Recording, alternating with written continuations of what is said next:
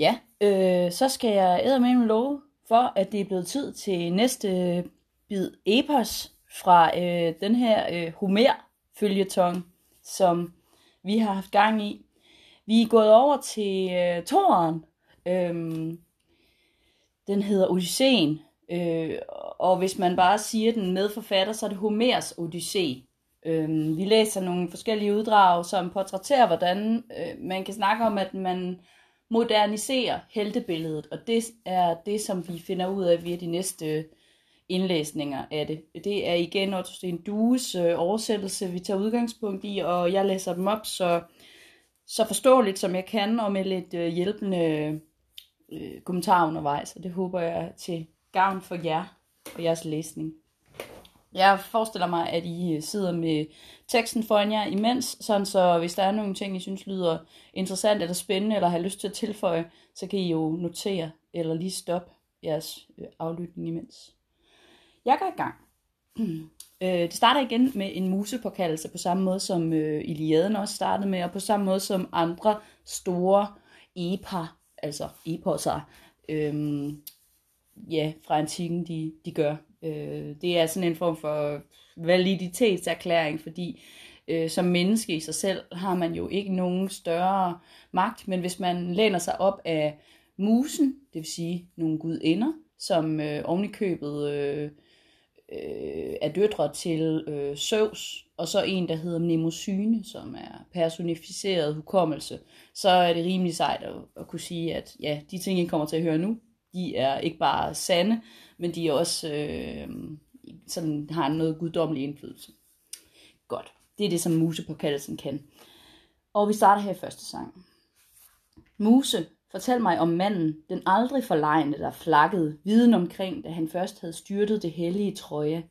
Manden, der så mangfoldige folk og fornam deres lynne, deres måde at være på, særtræk, og stod utallige kvaler igennem på vej over havet.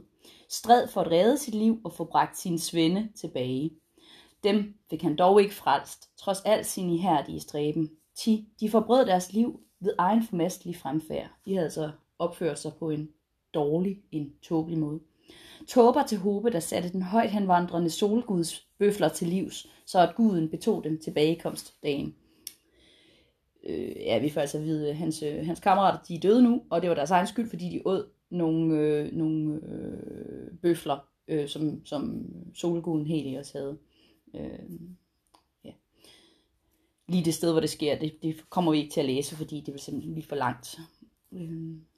Syng og skud inde derom, og begynd, hvor du vil på historien. Her slutter altså musepåkaldelsen. Alle de andre af dem, der var undsluppet undergangs afgrund, var kommet hjem og var fri af krigens og havets strabasser. Det vil sige, alle de andre, der har været i Troja-krigen, de er kommet hjem nu. Øh, nogle af dem er ganske vist kommet galt af sted, øh, efter de er kommet hjem. Det, det kommer der noget om senere. Men øh, ja, skal vi prøve at se. Men, øh, men, men de er alle sammen kommet hjem på nær Odysseus. Og vi har altså ikke fået hans navn endnu, vil jeg mærke. Det holder de tilbage som sådan en sjov lille suspense-ting. Han var alene om, midt i sit savn af hustru og hjemkomst, at være fange hos nymfen, den lyse gudinde Kalypso, i hendes velvede grotte. For ham ville hun have til ægte. Det er altså en gudinde, der bor ude på en, øh, på en ø og har en grotte, og der holder hun Odysseus fanget, fordi hun vil giftes med ham. Men der omsider derover var kommet i tidernes rullen, hvor det af guderne var ham beskåret at vende tilbage. Hjem til sit Ithaka, det er der han kommer fra, var det endnu ikke slut med hans trængsler, selv ikke der. Og bemærk venligst her, at alle i antikken, alle der sidder og lytter til det her, de ville på nuværende tidspunkt ti gange have gættet, det handler om Odysseus. Så man gemmer bare navnet som sådan en lille sjov gimmick. Øhm, fordi vi har nævnt, hvor han kommer fra, vi har nævnt, øh, hvem det er, altså, at han bliver holdt fanget. Øhm, det er sådan en kendt fortælling, og vi ved det her med, at øh, han, øh, det var ham, der styrtede Troja, det var ham, der fandt på det med den trojanske hest. Så alle ved, det er Odysseus, men man holder lige navnet tilbage som sådan en morsom lille ting. Øhm, ja. Hjem til sit Ithaka var det endnu ikke slut med hans trængsler, selv ikke der. Forbarmet sig havde nu samtlige guder, ud over en, Poseidon, der havde helten Odysseus uudslukkeligt alt den vej, han for til sit hjemland. Han var nu væk og besøgte en fjern Etiopier-stamme, en af de to, der bor ved hver sin ende af verden. En, hvor solen går ned, og en, hvor den stiger af havet. For at få festhekatombe, altså en stor, stor ofring, af lam og af tyr på sit alter. Glad sad han der ved sit gilde, men alle de øvrige guder var kommet sammen i hallen hos Zeus, Olympens behersker. Så det vil sige, der er møde på Olympen med alle de olympiske guder på nær Poseidon, fordi han, øh, han hænger ud øh, og er ved at modtage ofringer øh, over ved en bestemt stamme. Først til at tale i blandt dem var guders og menneskers fader.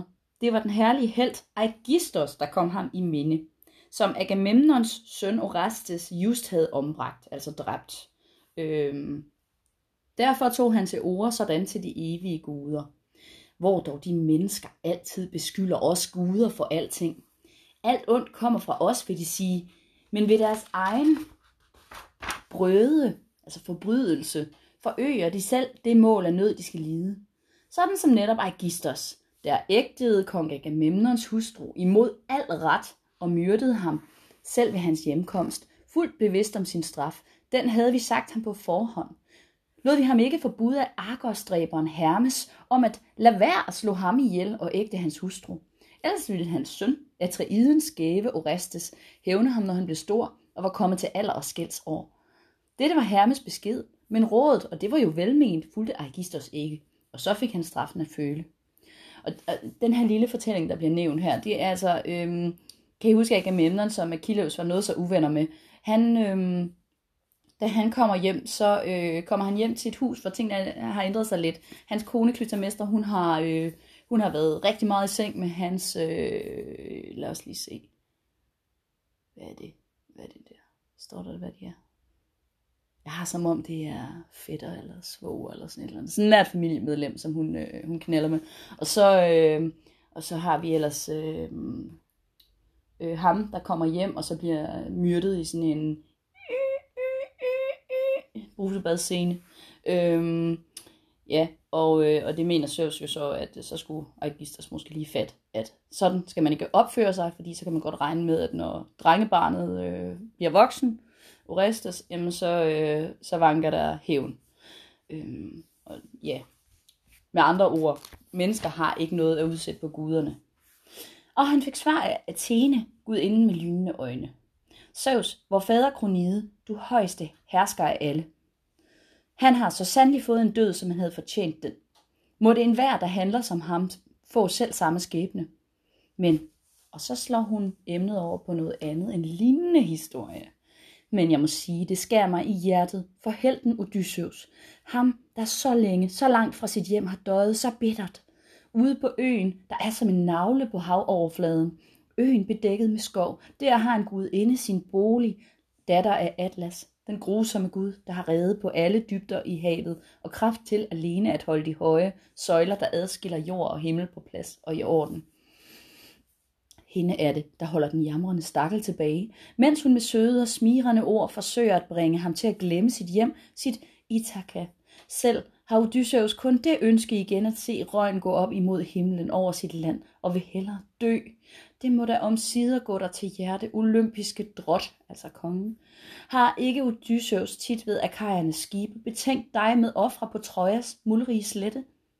Altså har han, ikke, han har måske ikke offret meget til dig, var Zeus? Hvordan, hvor kan du da, Zeus, nu havde ham sådan?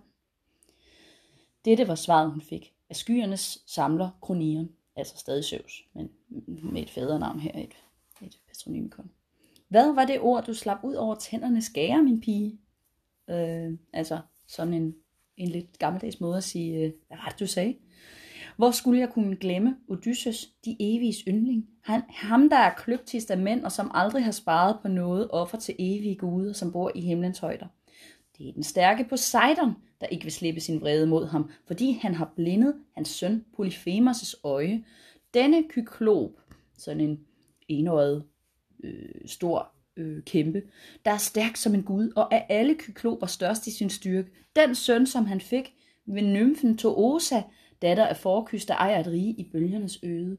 Hende belå Poseidon en gang, altså var sammen med øh, øh, seksuelt, en gang i en havgrottes hule.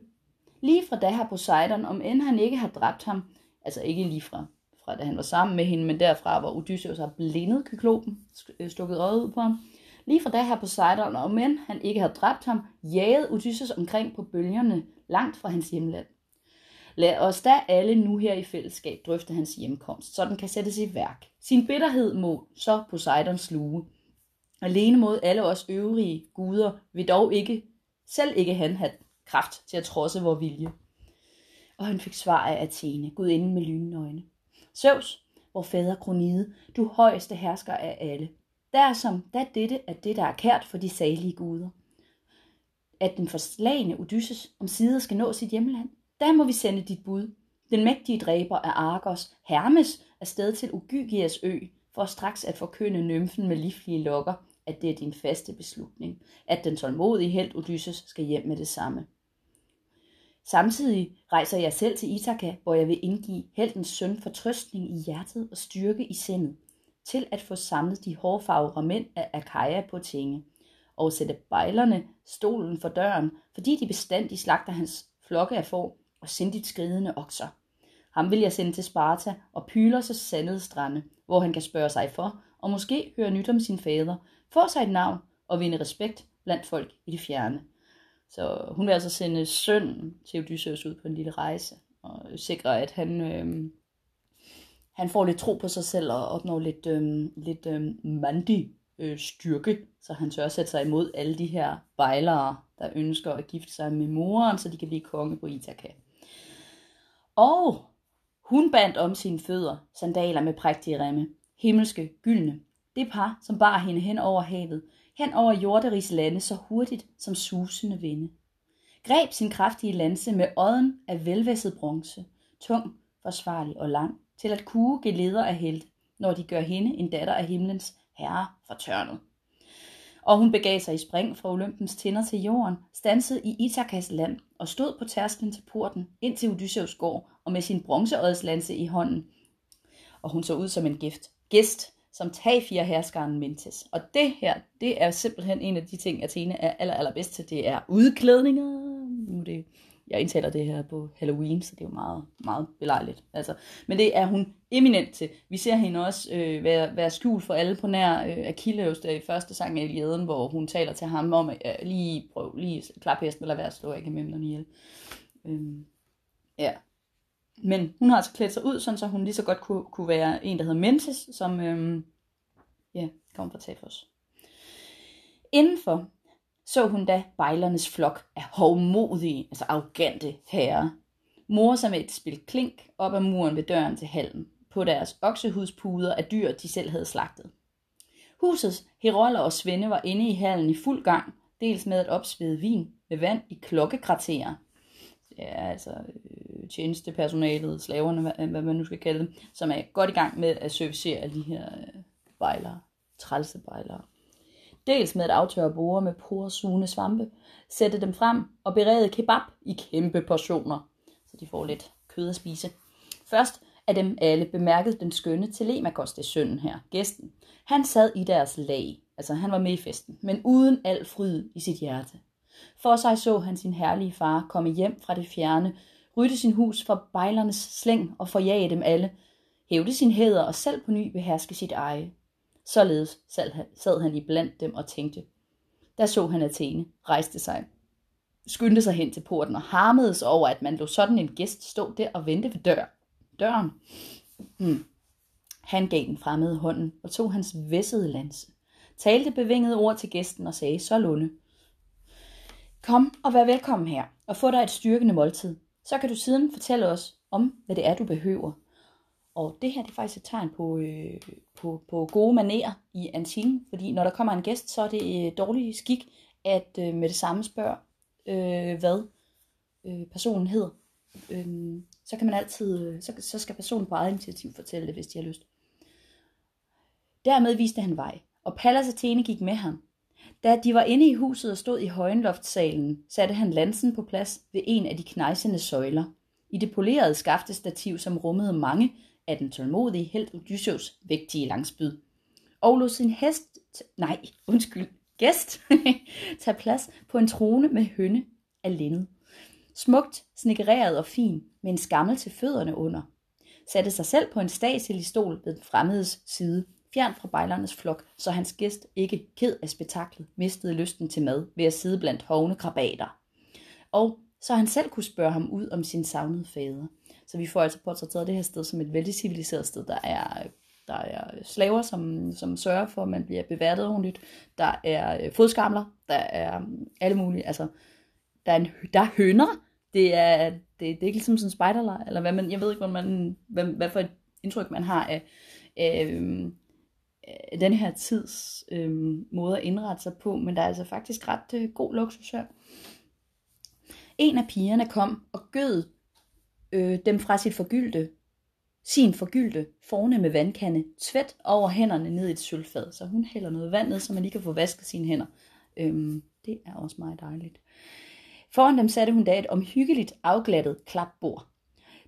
Så der er lidt campingstil trods alt. Men øh, det, det lyder ikke som om, at det er, øh, det er noget mindre end luksus, det her. Brød blev der sat, så sat frem af den høflige hovmesterinde, sammen med mange en forret af alt det bedste, hun havde. Karveren, altså ham der skærer det ud, udskæren, bragte dem alle slags kød på svingende brikker. Kom med pokaler af guld og satte dem foran dem på bordet. Og en herold kom flittigt og skænkede for dem af vinen. Nu, som, nu kom bejlerne ind, og disse hovmodige herrer satte sig side om side på stole og troner i hallen. Tjenere kom og gød vand til tvæt, altså vask, over hænderne på dem. Piger gik rundt med stabler af brød i flettede kurve. Svendene blandede vin, så kummerne skummede om randen. Det er det her med, at øh, vinen, den... den, den øh, Den bliver faktisk fortyndet rigtig, rigtig meget på det her tidspunkt. Man hører hele tiden om, at man har de her store, de bliver kaldet kummer, sådan nogle meget store beholdere, hvor man hælder den ufortyndede vin i, og så ligesom saftevand, så blander man det op. Og det er derfor, det skummer sådan her. Og de tog for sig af, af alle de retter, der sattes foran dem. Da deres lyst til mad og til drikke var stillet til fulde, stillet til fulde, hengav bejlernes flok sig til ny, fornøjelig tidkort, sang og dans og klinger, øh, musik som kronen på gildet. Af en herold fik Femios rakt sin prægtige lyre. Femios skælden de tvang til at synge ved deres kalaser, ved deres fester. Så øh, her der får vi faktisk et indblik i, hvordan sådan en, en, en, en skjald eller rapsode øh, fremfører et værk, der kun minder om det, selve det værk, vi sidder og læser lige nu. Og til gudinden Athene bemærkede Telemakos dette, mens han bøjede sig frem, så de andre ingenting hørte. Fremmede, tag mig nu ikke fortrydeligt op, hvad jeg siger. Disse folk tænker jo blot på sang og spil. De kan sagtens, siden de æder og drikker så godt på en andens bekostning. Nemlig den mands, hvis hvide skelet nok mørnes i regnskyld, inde på land eller vasker i saltvand ude på havet. Så de nu ham komme hjem til Ithaka, altså Odysseus, ville de alle hellere ønske at være til bens som den hurtigste løber, end at have klæder og guld som rige og fornemme stormænd. Så det vil sige, at altså, hvis de så Odysseus, så ville de kraftedeme få benene på nakken, og det ville gå stærkt. Død og borte er han, og os kan ingen forhåbning længere varme, hvem end der er alle, der lever på jorden. Hævdede, han kommer jo nok. Det er sket med ham og hans hjemkomst.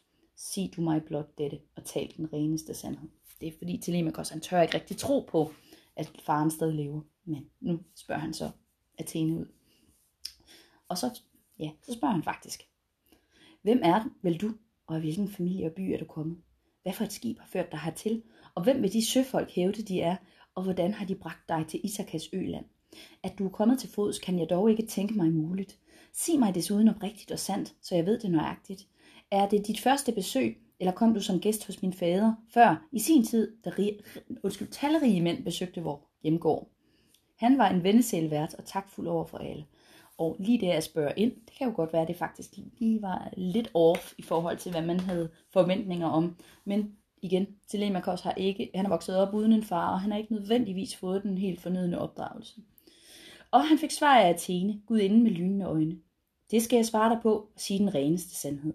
Mentes, søn af den gave Ankialos, kan jeg med stolthed kalde mig drot, altså konge, over søvante folk på det skovrige Tafos. Nu er jeg ankommet her med skib og skibskammerater på, over det drueblå hav på en færd til fremmede lande, for at få malm fra Temesa for stål i brunerede barer. Så øh, hun har en dækhistorie med, at hun skal over og hente noget øh, malm, som skal bruges. Øhm, skibet har jeg sat op på stranden et stykke fra byen, inde i Rejtsronbugten i ly af øh, Neons skovbjerg. Vi er fra fordomstid hinandens fædrene venner. Prøv du blot at tage ud på landet og spørg Laertes. Det er, øh, det er bedstefar. Det er øh, Odysseus egen far. Oldingehelten, man siger, ikke viser sig mere i byen. Holder sig ude på landet og slider og slæber alene, blot med et gammelt liv til at sørge for mad og for drikke. Når han er mødig og træt i de ældede ben af at ase op for at dyrke sin vin på terrassen deroppe på bjerget. Ankommet er jeg, nu, just nu. Det forlød, at din far nu om sider var kommet hjem, men der er jo så guder, der sinker hans rejse.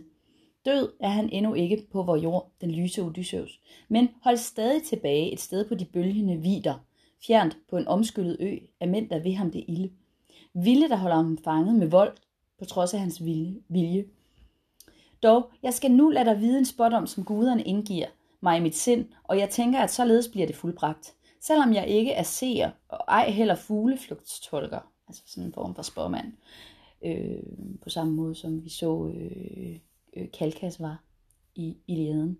Ikke ret længe endnu, for bliver han væk fra sit eget fædrene land, om end han er sluttet i bøjle og lænke. Om så end han er sluttet i bøjle og lænke, altså der, der er ikke nogen, der kan holde ham fanget mere. Udvej finder han nok, så rig som han er på idéer. Se du mig nu blot dette, og tal den reneste sandhed. Er du, så stor som du er, en søn af selve Odysseus? Slående ligner du både i lysende blik og i ansigt. Ham, for vi to, han og jeg, har set en del til hinanden, før han tog bort på det togt til Troja, hvor alle de bedste mænd af Achaia drog hen på de højsøgående skibe. Siden har jeg ikke set Odysseus, og han ikke Mentes. Der tog den kløgtige knøs Telemakos ordet og svarede. Det skal jeg svare dig på og sige den reneste sandhed. Mor har fortalt, at han er min far. Jeg kan ikke vide mere derom. Sin afling har ingen jo selv været vidne til. Det er sådan et tegn på, en, hvad kan man sige, en lidt øh, overdreven skepsis, at øh, ja, jeg var jo ikke med dengang, da de undfangede mig.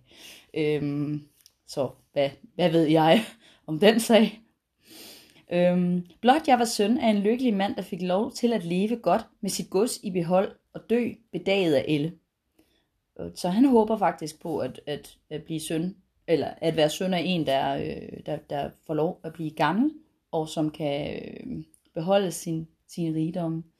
Det er noget af en, en anden opfattelse af den gode død, end hvad vi så i Iliaden, ikke også? Men nu den, man kalder min far, den mand, der af alle fik den usageligste skæbne i verden, siden du spørger. Og han fik svar af Athene, gudinde med lynende øjne. Guderne har ikke ønsket din slægt uden fremtidig hæder, når de lod sådan en søn blive født af Penelopeia. Sig du mig nu blot dette, og tal den reneste sandhed. Hvad er det her for kalas? Altså, hvad er det for en fest? Med de folk, hvad er det, man fejrer? Er det et bryllup? En fest? Det er ikke et sammenskudsgilde. Det er som var det en flok af rå og brutale banditter, der holder fest i dit hus. Ved synet af hele det leben, må jo enhver ordentlig mand føle væmmelse i deres selskab. Da tog den kløgtige knøs Telemakos ordet og svarede. Fremmede, siden du spørger mig ud og fritter om dette, var dette hus nok blomstrende rigt og uden al lyde, altså alle fejl.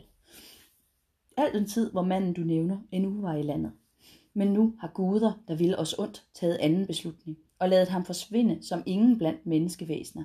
Sørge så bitterligt ville vi ikke ved nys om hans dødfald, dødsfald.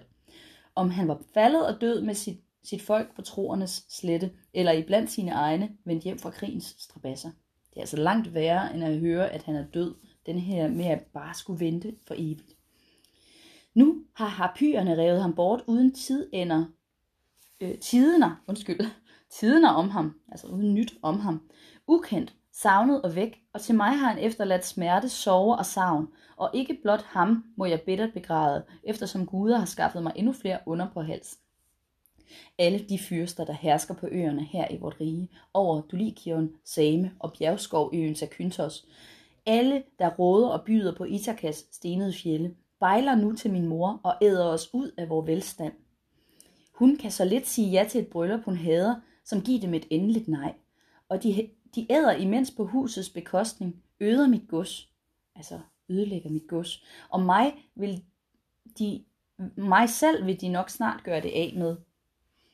Vred tog Pallas Athene til ord og svarede ham sådan, jamen dog, det er jo svært, som du savner din fader Odysseus. Han ville nok kunne løfte sin hånd mod bejlernes frækhed, om han nu pludselig kom, og med et stod der i sin fordør, hjelmklædt, klar med sit skjold og med tvinde lanser i hånden, lige så herlig og gæv, som han var, da jeg første gang træffede ham hjemme hos mig, hvor han fik et fornøjeligt bæger, altså et glas vin, på rejsen, hjem fra Ephyra, den by, hvor han gæstede med med Ros Ilos. For også der tog han hen på sit højsygående langskib, for at få skaffet sig manddræbergift til at smøre på spidsen af sine pile af malm.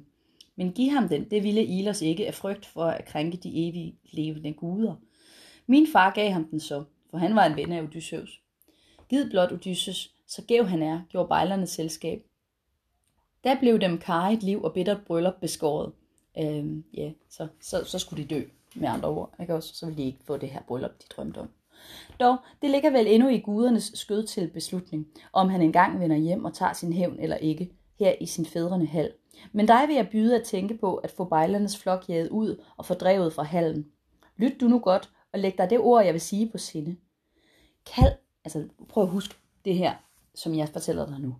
Kald du, når morgenen gryer, de stolte akaier til tinge. Øh, kald dem sammen, altså til en tingsforsamling, ikke også? Sig du dem alle et ord, med guderne som dine vidner. Byd du bejlernes flok at gå hjem til hver deres eget. Sig til din mor, at ifald hendes hjerte nu higer mod bryllup, skal hun begive sig bort til sin mægtige far i hans højsal. Der skal de lave til bryllup og slægten stille en medgift, herlig og rig som en datter af sådan et hus bør have med sig. Selv skal du få dig et råd af mig, du er klogt i at lyde. Gør du et tyve-mandsskib, altså det som de siger om Penelopeia her, det er altså moren, det er at øh, hvis de er så interesserede i at blive gift med hende, så er de nødt til at øh, tage hen til der, hvor hun oprindeligt voksede op. Og, øh, og så må hendes far stille en ny medgift, øh, ud over hvad han gjorde dengang hun blev gift øh, den første gang. Øh, og så øh, på den måde, så kan, så kan Telemakos bare overtage øh, øh, ja, kongedømmet i Ithaka. Hmm. Ja, nå, det, det er en lidt alternativ måde at gøre tingene på, men øh, lad os nu se. Selv skal du få dig et råd af mig, du gør klogt i at lyde. Gør du et tyve-mandsskib parat, det bedste du finder. Rejs og prøv at få nys om din far, altså nyheder om din far, der er savnet så længe. Om du erfarer et ord af en dødelig mand, eller hører stemmen fra Zeus, den røst, den stemme, der når videst i menneskers verden. Rejs du til Pylos først, og spørg den herlige Nestor, ham kender I godt lidt. Han kom allersidst hjem af de bronzeiklædte akajer. Hører du da, at din far er i live og stadig på hjemfart, der skal du, hårdt som det er, med tålmod vente et år til.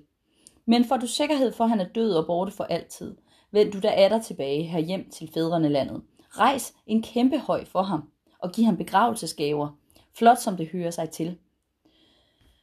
Og giv din mor en husbund, altså så skal moren giftes. Øhm, altså hun forsøger at gøre Telemakos myndig her, ikke også? Øh, sådan at øh, der er nogen med bukserne på, eller hvad man skal sige her i huset.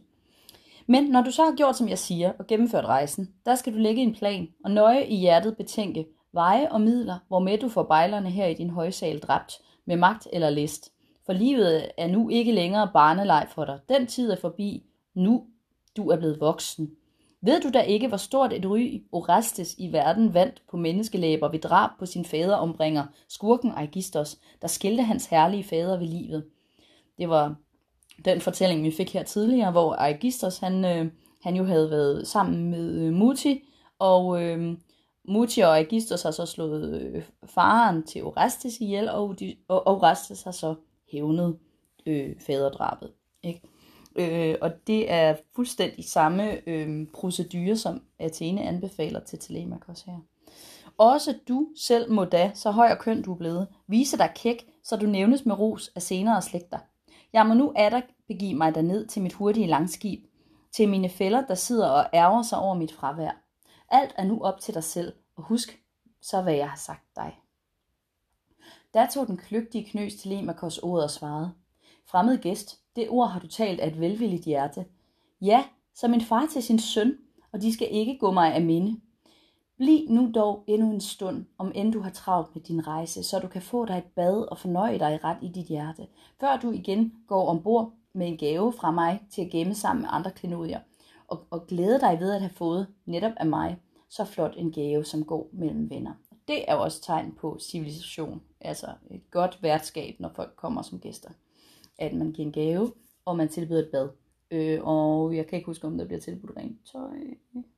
Normalvis så bliver der også tilbudt rent tøj til gæsterne. Så kan de have været ude på nogle vældig lange rejser, ikke også? Og han fik svar af Athene, gudinden med lynende øjne. Nej, hold mig ikke tilbage imod min lyst til at rejse. Gaven dit venlige sind føler trang til at give mig i eje. Giv du mig den, når jeg kommer igen, at tage med mig tilbage. Vælg du bare en fin, som er gengæld værd mellem venner. Og det her, det er et symbol på det, man kalder gæstevenskab. Gæstevenskab. Et rigtig godt begreb kunne, i hvert fald når man læser Odysseen.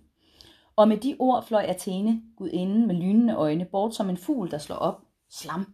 Nu havde hun sat ham i hjertet, øget styrke og mod, og ladet ham minde sin fader endnu mere hæftigt end før. Og da han af hjertet forstod det, skjælvede det i ham af skræk. Han fornam, han fornemmede, at en gud havde mødt ham. Straks gik den herlige knøs der ind i bejlernes midte. For dem spillede og sang den berømmede skjald, og i tavshed sad de og lyttede derpå. Han sang om akajernes hjemfart, altså grækernes hjemfart, ulykkesfærden fra Troja, som Pallas Athene beskar dem, som hun havde sørget for, at de fik. Det er meget skægt, fordi det, der, der er sådan en ramme om hans ø, samtale med gudinden her, hvor han sidder og snakker lige før og lige efter, så får vi at vide, at den her skjald synger, så det er lidt ligesom sådan en baggrund for det, hvor man, hvis det havde været en film, så havde man nok lige set, at det fadede en lille smule, men stadig lå i baggrunden, mens samtalen finder sted. Og det er super smart, for så kan det være, at de her bejlere ikke har hørt noget af alt, der er blevet sagt af planer. Mm. Okay. Og da Ikarios datter, den kløgtige Penelopeia, hørte den klingende sang fra sit kammer på overetagen, rejste hun sig og gik ned ad den høje trappe i huset. Dog ikke ene, men fuldt af to tro tjenestepiger. Og da den strålende frue var nede hos bejlernes skare, stansede hun op ved en af de bærende søjler i hallen. Op foran kinderne holdt hun en fli af sit skinnende lindslør. Og på hver side stod en af de trofaste tjenestepiger. Grædende talte hun da til den gudsbenådede sanger. Femios, mangen en anden fortryllende sang kan du synge, både om mænds og om guders bedrifter, som fejres og skjalde. Vælg en af dem til at give til bedste, og så må de sidde stille og drikke til den. Men hold op med den, du nu synger. Ulykkessangen, der river mig i hjertet i brystet i stykker. Hver gang siden jeg fik, en, fik så usagelig en kummer øh, smerte at udstå. Jeg, der bestandig må mindes og altid bitterligt savner manden, hvis ry er stort overalt i Hellas og Argos. Så det vil sige, hun savner rigtig meget Odysseus, og derfor sangen om, om Troja, krigen Troja, øh, hård for hende at høre, øh, fordi så bliver hendes mand nævnt jo. Da tog den kløgtige knøs til Telemakos ordet og svarede, mor, hvorfor lader du ikke den trofaste sanger forlyste folk, som han finder for godt? For skylden har sangerne ikke. Don't kill the messenger.